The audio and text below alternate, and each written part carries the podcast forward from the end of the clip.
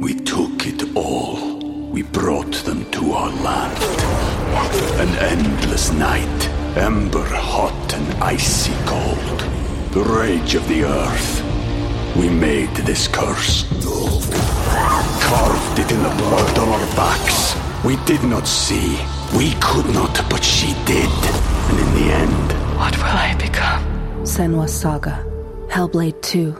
Play it now with Game Pass.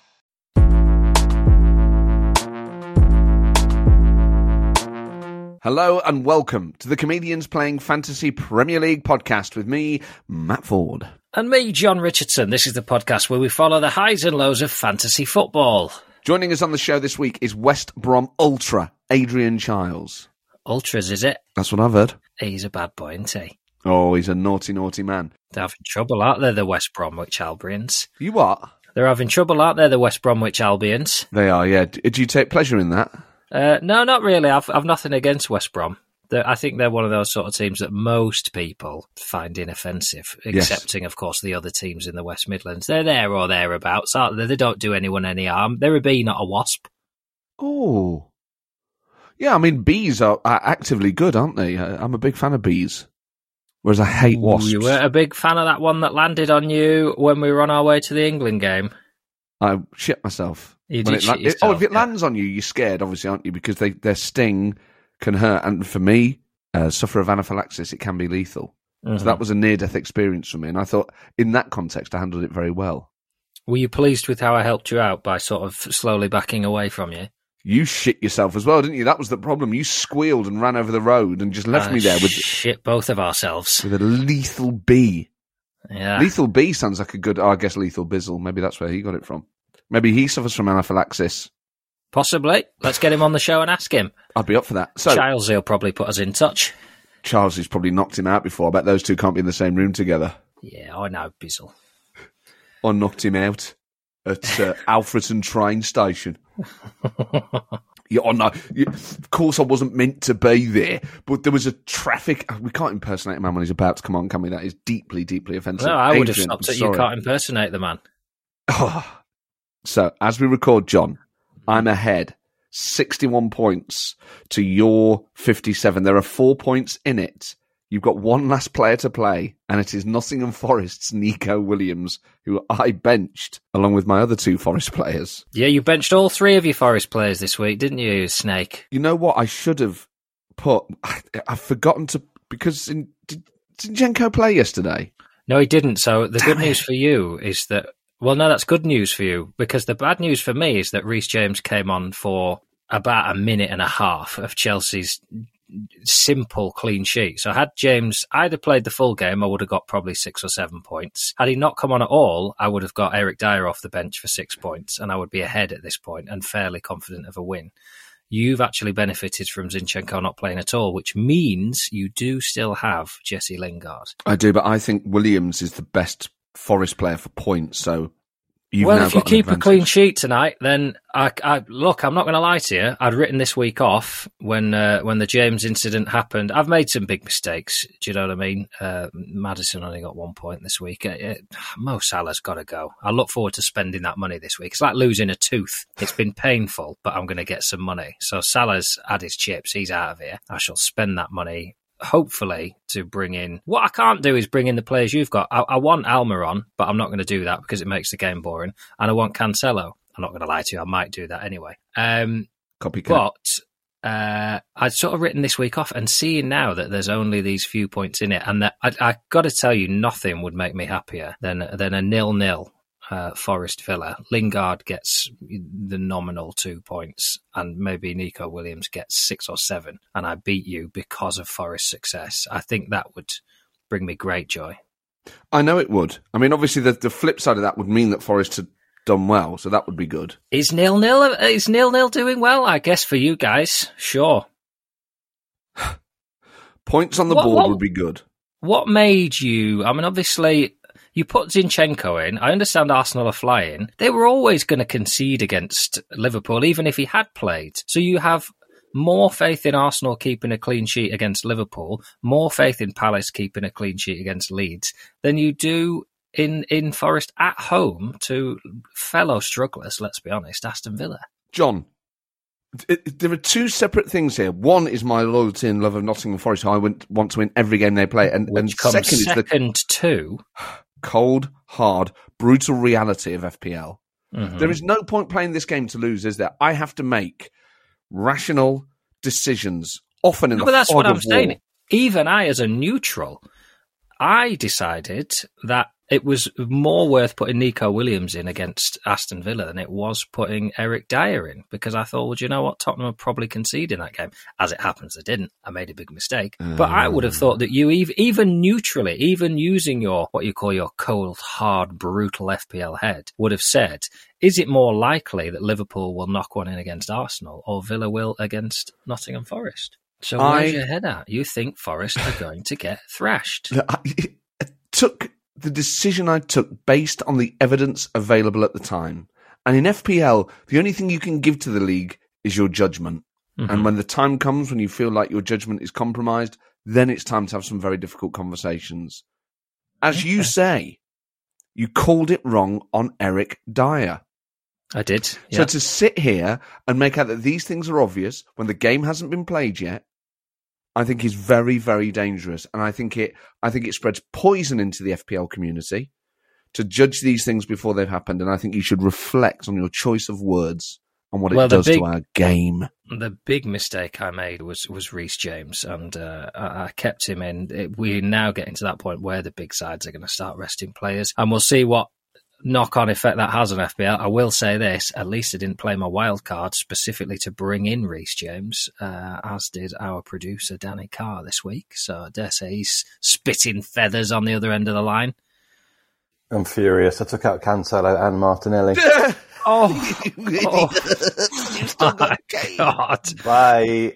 Oh, bye. That is Oh, thirty terrible. points taken out for the gain of one. That's a that's a net loss of twenty nine points for producer Danny. There, uh, top of the league remains. I mean, amazing to say it really.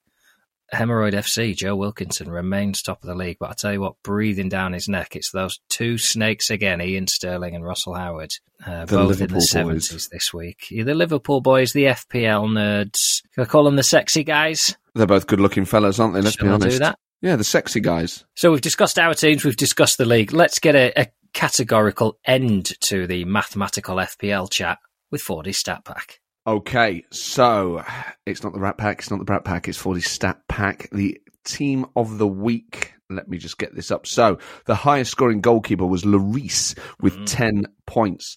Cancelo with 18. I brought him in. Lovely. Romero with 8 for Spurs. Koulibaly uh, for Chelsea with 8 points. Across that middle, if you played with a five man midfield, you would have wanted uh, Bruno with 15 points. No, no, no, no. Full name, please. I'm excited to hear the full name. Bruno Guiamades. Is that right? Yeah, it'll do for me. I like it. Saka again. with 50. Bruno Guiamades. Okay, 15 we points. don't talk about Bruno no more. Yes, Saka with 15 points, Martinelli with 12, Mount with 12. Good for England. Oh. I mean, think about that. Foden with 11. Foden, Mount, and Saka. Great Yeah. news for England. You like And to see it, don't you? Top Scamacca for West Ham, who I'm starting to look at with hungry eyes. And Ronaldo scoring his 700th league goal with nine points. I don't I get that talk- then. Surely Haaland was a better pick. Um, what did Haaland get this week? I don't think he got. Oh, he got 12. Yeah. So what's going on? Oh, no, that no, he didn't. He got six, but we captained him. Oh, God, I'm thick. You stupid prick. I'm a dumbass. Do you want me to talk to you about Scamacca, who on I then. own? He's my possession. I own him. Go on then. Um, uh, I don't know. He's oh, I- great opinion, me- mate. For me, if he Oh. scores, Yeah. fine. If he doesn't, he's going to come off at half time for Antonio once Antonio is rested and fit. Yeah. So, do you want? I, I don't want him. I'll tell you that now. I'm having trouble up front. I cannot afford the next level premium strikers. There's this mid range of strikers we're looking at. Your Yeah. Scamaccas, your Bamfords. What you've got this season, a difficult situation. A lot of those sort of cheeky, sort of, sort of strikers, your Almirons, your Trossards, your um, Yeah. At Leeds. They're Yeah. midfielders on Yeah, goal-scoring on midfielders. So um, you've got a loaded midfield. I mean, not a problem this week because Salah's out of here. He's gone. He's finished. Good news for those who are going to bring him in next week because no doubt he'll score a hat trick. But I'm getting rid of him so I can beef up that midfield somewhat. But that that up front, you know, there's a couple, and I think Joe Wilkinson's one who've got Kane and Haaland up front. Yeah. That's a quarter of your budget gone on two players. Yeah, but he's top of the league. It's without- working. That's without your De Bruyne's, your Sons, you know, your Salahs, You've got You to learn from the winners, John. your Trents. Learn from the winners. Yeah, absolutely. Do I want to be learning from Joe Wilkinson? Am I there yet? Am I a comfortable enough man to admit that the man is outperforming me? No, I'm not. Let's move on.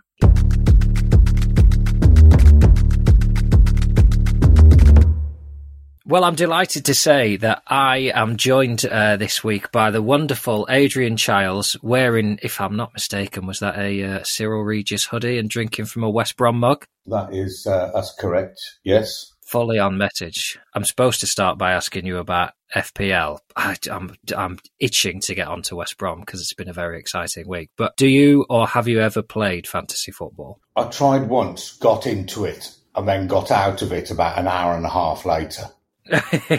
I just see the lads around me at the Albion who do it. It hmm. seems to change their relationship with the game, and they're looking at the phones. What's yes, more than the actual match? that may be a symptom of recent West Brom matches. Yeah, but he stopped. My brother stopped doing it. He just said it's just getting too much. You know, you just get obsessed with it, and I've got enough things I'm obsessed with, so I didn't want to add that to it. And I don't like the way it sort of started to inveigle itself into proper football coverage. You know, and they start talking about it on Football Focus and and stuff, Yes. and Final Score, and the Athletic have got uh, somebody looking at it and everything. It's look, if that's the way it's going, I don't want to be the kind of old fart, John, who, you know, doesn't move with the world, who says everything was better in his day. So each to their own. I don't criticize it. I just not, I don't want to be part of it. It is. Um, you're right that it. I mean, it, it is an addiction, which is why we milk that by doing a podcast about it. Yeah. Um, I, I think it's so. Last season when me and Fordy played, obviously Fordy were in the championship. He, he- he was worse at it because it is more of a full time job. If you're watching Premier League football anyway, because your team's there, you sort of know the players, you sort of know the rotations. If your team is lower down and you're fully invested in that team, you do have to make a conscious effort to then learn about the Brighton squad in a way that you just wouldn't. I think Yeah. the the championship is such it is already there's more games in it you obviously then you're involved in all the cup competitions following a club in the championship is a full-time and very stressful job anyway Yeah, that's true. But interestingly, what I've struggled with professionally, and which certainly wouldn't help me in uh, in FPL, is that my interest in football generally is entirely dependent on how the Albion are doing. i'm sorry to hear that So, well, I, I mean, look, it, it, it's held me back. I'm not particularly proud of this, but I'm doing match of the day too. You know, when we were in and out of the Premier League then. I mean, if the Albion had lost, actually, whichever division we were in, if the Albion had lost, you know, I'd drive away from the ground. I wouldn't even listen to Sports Report. I'd put some sad music on, like Fauré's Requiem Mass. And I literally, I'd go into work the following day to do match of the day on on Sunday. I'd go in at one o'clock, and the producer would go, "Oh, oh, Liverpool yesterday" or something. I'd go, "Yeah." I, literally wouldn't know what the scores were. I just had the only way I could deal with it was to just turn away, was to just ignore it, pretend it, pretend none of it had happened. So you know that would hold me back with FPL, as it probably helped me back in my football broadcasting career because we were normally hopeless. So I was normally short of interest. So let's talk briefly about West Brom at the minute. Okay. I won't dwell on it, but obviously we're, we're talking to you in the week that Steve Bruce has been sacked. Yeah. What did you make of all that? Because my knowledge of West Brom is basically what I see on Twitter, and he seemed to be trending on an almost sort of every other day basis. Well, I've got this thing which you're welcome to take part in whenever you have any thoughts. I, I, you take any manager in football. hmm After them is a number, right? And that number is the number of consecutive games they can lose from this moment before they get sacked. Right. Right. So every every manager, no matter who, has got that number after their names. So Klopp at the moment, What is it? What do you reckon? If he lost the next six games, would he get sacked? Even with his record, Guardiola, even he's pro- he's probably on sort of I don't know seven games. How many consecutive games could Man City lose before Guardiola got the got the heave ho? I'd, I'd I'd say into double figures. I say he could do ten just because with stuff. Guardiola, with that squad, with with Haaland and everything, he could lose ten games and still not get the push. I'm not sure. All I'm saying to you is on that metric, right? Steve Bruce has been on one game Yeah, for about uh, for, you know for about sort of six months now. I mean, he's not the big, you know, he wasn't isn't the biggest problem, you know, at the at the club. No, Uh, well, that's what I'm getting at, I guess, because you know, f- from a sort of outsider's perspective, Steve Bruce clearly isn't one of the worst managers in football, but the vitriol, Yeah. you know, pointed at him. So the the vitriol is, I mean, the, the, the club is, you know, it's not clear who's in charge. There's a Chinese businessman called Mr. Lai, uh, who right now, is in China, is rarely seen over here. It's not absolutely clear. It's actually him who owns it, but he's the, the name on it. And nobody really knows who's in charge. Everyone knows he wants to sell. You know, it's just the problem. It's very, very little you can do to get rid of an owner as a fan. So, you, I mean, you can get a manager to sack by just making their lives a misery. Effectively, you can. Be if enough people around the ground start booing and hissing yeah, all the time. With the owner, it's a bit like um, being a Republican. You know, they you you you know you, you could you, you know you can't get rid of the monarch, no matter what the monarch does. You, there's nothing there's nothing you can do about it. Whereas you know with a politician, in this analogy, you know you can you can vote a politician out. You know, they, it's, it's, it's a bit like that. You know, you're stuck with the owner, but managers come and go. So I think to some extent he's borne the he's you know he's borne the brunt of that anger. He's the outlet for that anger. But on the other hand, with the squad we've got, Mm. you know, we shouldn't be we shouldn't be where we are. We've got some half decent players. We took it all. We brought them to our land. An endless night, ember hot and icy cold. The rage of the earth. We made this curse. Carved it in the blood on our backs. We did not see. We could not, but she did. And in the end, What will I become? Senua's Saga. Hellblade 2. Play it now with Game Pass. The- and there's some good names on the list: Chris Wilder, Sean Dyche, Scott Parker, proven promotion uh, winning managers. Well, we've had a lot of proven managers, you know, who've had success down the line. I mean, look, Bruce. Okay, and an unha- unhappy time at Newcastle. The whole fans won't have a bad word said against him. You know, even Allardyce has had his had his time. Pardew, you know, Pulis kept us up, arguably playing anti-football. But somebody said to me, "Oh, we'll get one of the usual suspects." But I mean, I said, "Well, we can't without because we've had them all now. We've had the Grand Slam: Pulis, Pardew, Allardyce, and Bruce. you know, who, who else? Who else is there? But I mean, any, any of those managers they speak to, they'll say, "Right, what's the plan at this club?"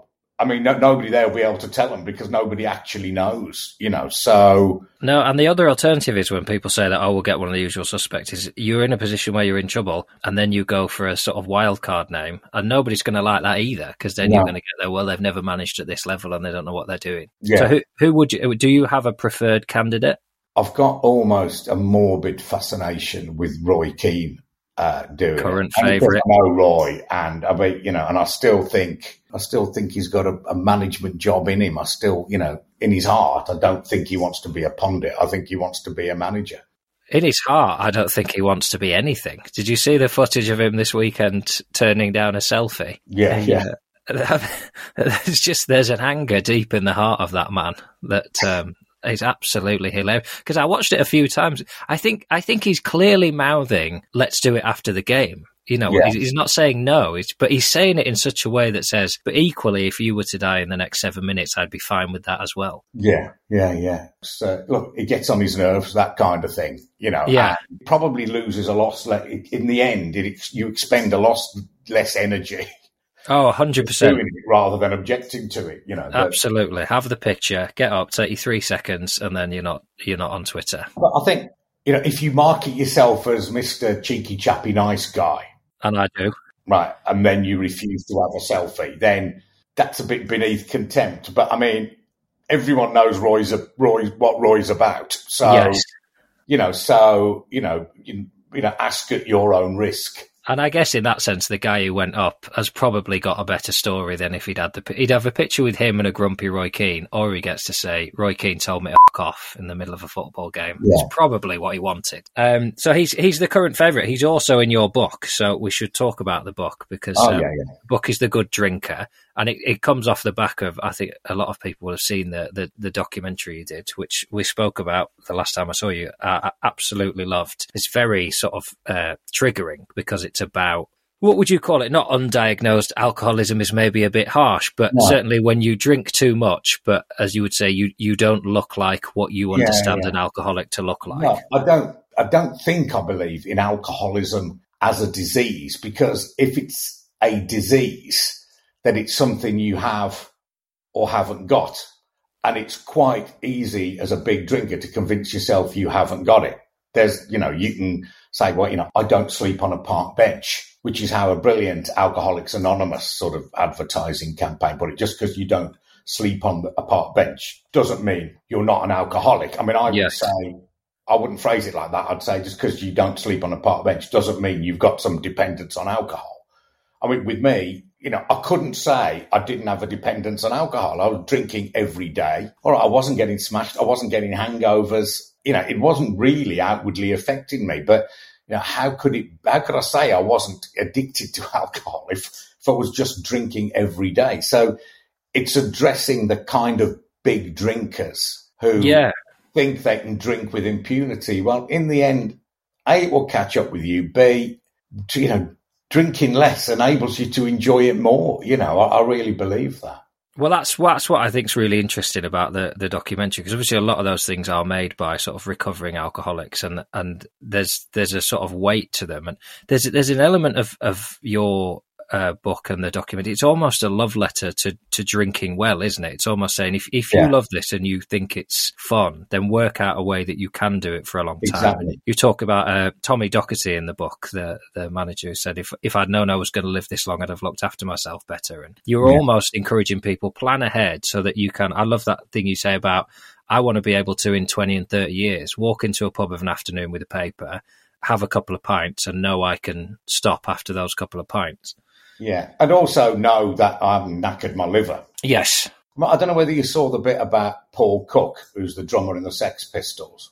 He's a he's a he's a mate of mine because actually he drinks in my local pub. And he, when, after the documentary came out, he'd say to me, "Oh, God, I'd just like a couple of pints. Do you think I'm that's too much?" You know, when I come out, I said, "Cookie, yeah, after what you went through in the seventies, I, I, I think this is mild."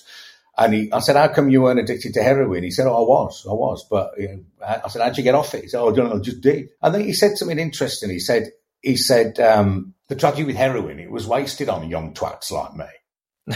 he said, "Because when you really need it," he said, "when you really need it is when you're old. You know, you you're knackered, your legs hurting. You know, you just want to get down the pub, but you're in too much pain or whatever." That's when you need heroin. He said, "Trust me, I'll be on the gear the whole time when I'm that old." I don't think he was being entirely serious, but that's kind of the same thought, you know, save the alcohol. I bring up Roy Keane uh, because he's he's in the book. The quote of his that you know it's very easy to always find an excuse to drink, either because work has gone well or work has gone badly, or you've had a lot on or you haven't had anything on. Yeah. And and that's the bit I think that that's really interesting in the book. And I think if you drink, you surround yourself with people who drink, and you suddenly think the outliers are the people who don't drink anything at all. That Yeah. actually, when you do meet someone who's teetotal or just doesn't drink during the week, you think, oh, they're weird. But you were saying in the book, there are so many more of them than us. I mean, that it fascinates me. And it was actually, it was a good six months after the documentary finished when I realized I'd slightly been looking at the whole thing through the wrong end of the telescope because I'd been talking about problem drinkers like me. Um, and I'd been conforming to the idea that, well, everybody drinks too much. But, you know, that is just a lie that Mm. big drinkers tell themselves. The most compelling research I've seen or the most believable, if you like, says that of all drinkers, so set aside the teetotalers you just mentioned, people who aren't drinking for religious reasons or, you know, maybe they're recovering alcoholics, but anyway, don't just a drop. Of all drinkers, like what percentage are drinking 14 units or less, i.e. within the guidelines? You know, 14 units basically being seven pints a week, right? 14 units a week is the guideline. Now you ask most drinkers what percentage of drinkers are drinking that little as they'd see it. They'd say none. Mostly you get the, the when I ask people that question, I get the answer none or maybe sort of 5%. Well, the answer is 70%. Wow. So 70% of all drinkers are drinking 14 units or less. You know, but and I think that's a better way that the public health messaging should look at it say, look, you know, most drinkers are drinking within the guidelines. So be like one of them. You know, it's also the outline. Yes, absolutely, and the, and the book's full of uh, practical tips as well, isn't it, for continuing to drink but drinking less? And I think that's its strength because certainly for me, the book that made me go vegan was a book called Eating Animals, and that's yeah. written by a guy who wants to eat meat. That's written by a guy who says, "Look, I've got kids. I want to watch them eat a big roast chicken dinner, and I want yeah. to have a steak on my birthday. But here are the reasons why." I've chosen not to do that. And, and your book is the same. It says, you know, I understand that impulse to have a, a pint with the paper and a mm. couple of pints of football. And here's how you can do that long term. So it's yeah. called the the Good Drinker: How I Learned to Love Drinking Less, and it's out yeah. now. Um, it's a good point to bring in that M- Matthew is not with us because he was at the Forest game last night, so yeah. he's currently hung over on a train, um, having celebrated a fantastic point for Nottingham Forest, and we wish them all there the best. There was something dead about that game. I, I was busy, I switched it on, and it's one of those, you know, when you switch your telly on, and it was already on that channel, you expect to hear the roar. Yes. You know, a buzz before the picture comes on properly and you can hear the, you know, and then it was like I turned onto a nature program or nothing or something. and the game was going on. It was just, it was just all rather quiet. I was in Nottingham last night on tour, so I was I was in the same city, eight o'clock kickoff, and I said to the audience, "Look, I'm not I'm not going to tell you not to check your phones because I know you're going to anyway. So let's have a chat and check the score." And honestly, the game sort of didn't impinge on the gig at all. I think it was when the, uh, even uh, Forest fans were like, "Oh, I d- I don't mind that. I've missed that one. It doesn't sound like it was any great shakes, but it's it's a point for them." And, and and can I just say, on behalf of all Leeds fans, I hope they get two more this season. Um, but Fordy would not want me to not ask. He's become obsessed with. I used the word shit eater on the podcast um, yeah. a few weeks ago, and Fordy's become obsessed with it. And he, he wants me to ask all of the people we interview if they've ever either called someone or been called a shit eater. No. No. Good. Um, I would want me to ask as well. We have some disagreement about the pronunciation of Jack Jack G's name. Um, Grealish, Graylish, Grayalish. You, you, you're a native of that neck of the woods. How do you say it? I pronounce it twat. I'm joking. I'm joking. No, I'll go Grealish. Grealish. I'll take your first answer. Mm-hmm. Um, and also, can I ask you a question? Sorry, just briefly. Yes, go on. You, you know, because during the you know the the last days of, of Steve Bruce, mm-hmm. a lot of people were mentioning the c word uh, being cabbage because obviously at Villa he had a cabbage thrown at him. Yes, but it just it's never. I've asked a number of Villa fans this. It's never emerged who the cabbage thrower was. Do you want us to try and hunt them down? If you can find the cabbage thrower, I'd be I'd be I'd be very grateful. Well, it's hello at cpfpl.com. If you, uh, I mean, if you want to confess uh, to doing it, that would be fine. But if you, if you think you know who the person who threw the cabbage was, uh, Steve yeah. Bruce, then uh, get in touch. Um, I, I, you know, I'd completely forgotten about that incident. It's a, it's one of the things that it's a mad thing to get into a game, isn't it? A cabbage. Once you've got the cabbage in, there's uh-huh. no way you're not throwing it. Where'd you put the cabbage? Though I mean, it's a, yeah. I mean, also, yeah, it packs a punch. I mean, it's probably. I mean, if it was a Savoy cabbage, that'd be, you know, that's a bit sort of flappier. But a, a, a white cabbage, a white cabbage. cabbage, that packs a punch. I mean, I think it's probably the third most dangerous thing to lob after. Well, it's a toss up otherwise between a Swede and a butternut oh, squash. Swede is a good shot. I was thinking watermelon, but I've made the classic mistake of going for size, not density. Yeah. And as soon as you said I mean, Swede. Or, butternut squash probably isn't as dense as a Swede, but I mean, it's like it's like wood, isn't it? Knocking on. I mean, I wouldn't like one of those. I'll tell you what I feel with a butternut squash as well. You could grip it at the base almost like a sort of American football and go over the arm and get a Yeah. spin on it. I think in terms of distance, you could probably get the furthest lob on a butternut squash. Or small and dense, you could go for a turnip. I'll tell you what you've done. You've Yeah. you've stumbled across here a, a game that Matt and I will play, and we'll put this to bed for you. I will meet him in a in an abandoned sports field with a range of hard vegetables, Yeah. and we will find out which can be tossed the furthest. We also because we are in this FPL league, it's getting depressingly close now. So we set forfeits for each other on sort of failure. I'm usually fairly confident Matt's going to lose, but it's actually five four now.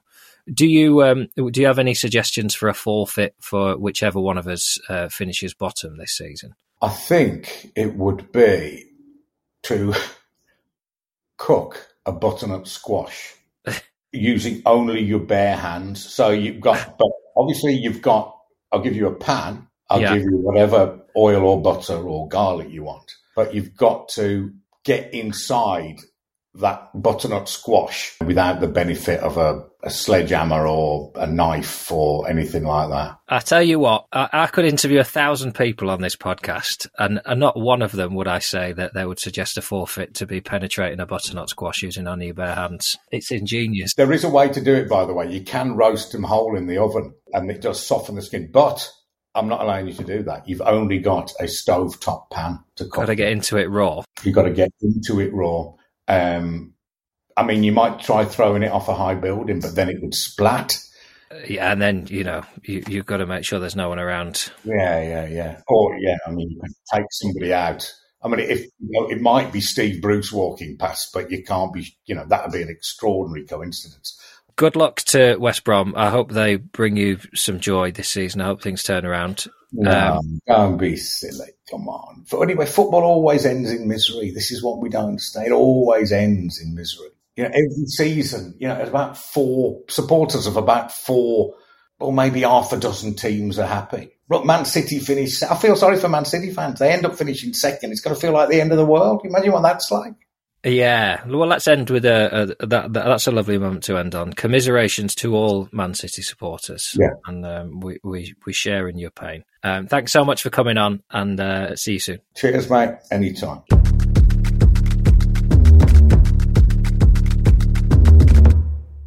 Uh, that's all we've got time for this episode. We'll be back later in the week with another. Bye. Oh, before we fully say bye, Bye. do leave a five star written review. And don't forget, head to anotherslice.com slash CPFPL. I think that's the right address for extra goodies. And um, when we put the live date on sale, Another Slice subscribers get priority on tickets. And I think you said you'd kiss them all on the way in, wouldn't you, and buy them their first drink? Oh, I'm happy to buy someone a pint.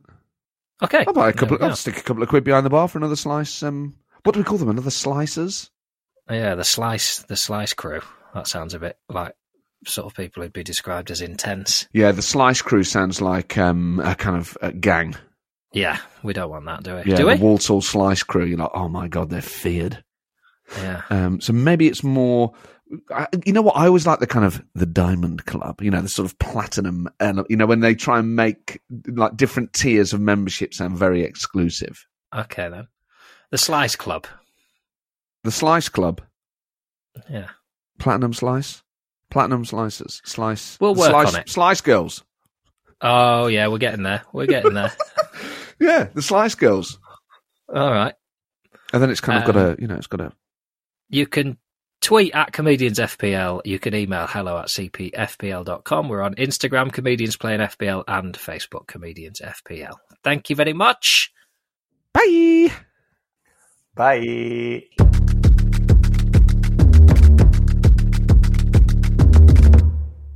John, uh, are you sitting down? Yes. Excellent. I've got some very exciting news. You've ordered me a new chair. No, better. We've been approached to make our very own CPFPL beer to accompany the podcast with Leeds' very own Kirkstall Brewery. I think we should open it up to the listeners to suggest. Get in touch. What should the comedians playing FPL beer taste like? Email us at hello at cpfpl.com with some suggestions. And for a bit of inspiration, Kirkstall are known for their delicious cask beers like Three Swords and Dissolution, as well as modern hoppy beers like Virtuous and Judicious. So, what should it be like? Should it be dark and bitter like John's Soul, or should it be light and positive, sparkling and popular like um, one of my mates. As well as brewing great beer, they also own some of the best pubs in West Yorkshire, like the Kirkstall Bridge Inn and the Cardigan Arms in Leeds, the Sparrow Beer Cafe in Bradford, and their own tap room at the brewery on Kirkstall Road. I'm going to do a pub crawl around all of them. Listeners can get 20% off everything on Kirkstall's online shop with the code CPFPL20 and look out for a very special collaboration beer from us and Kirkstall very soon. Just visit the website kirkstallbrewery.com and click on shop.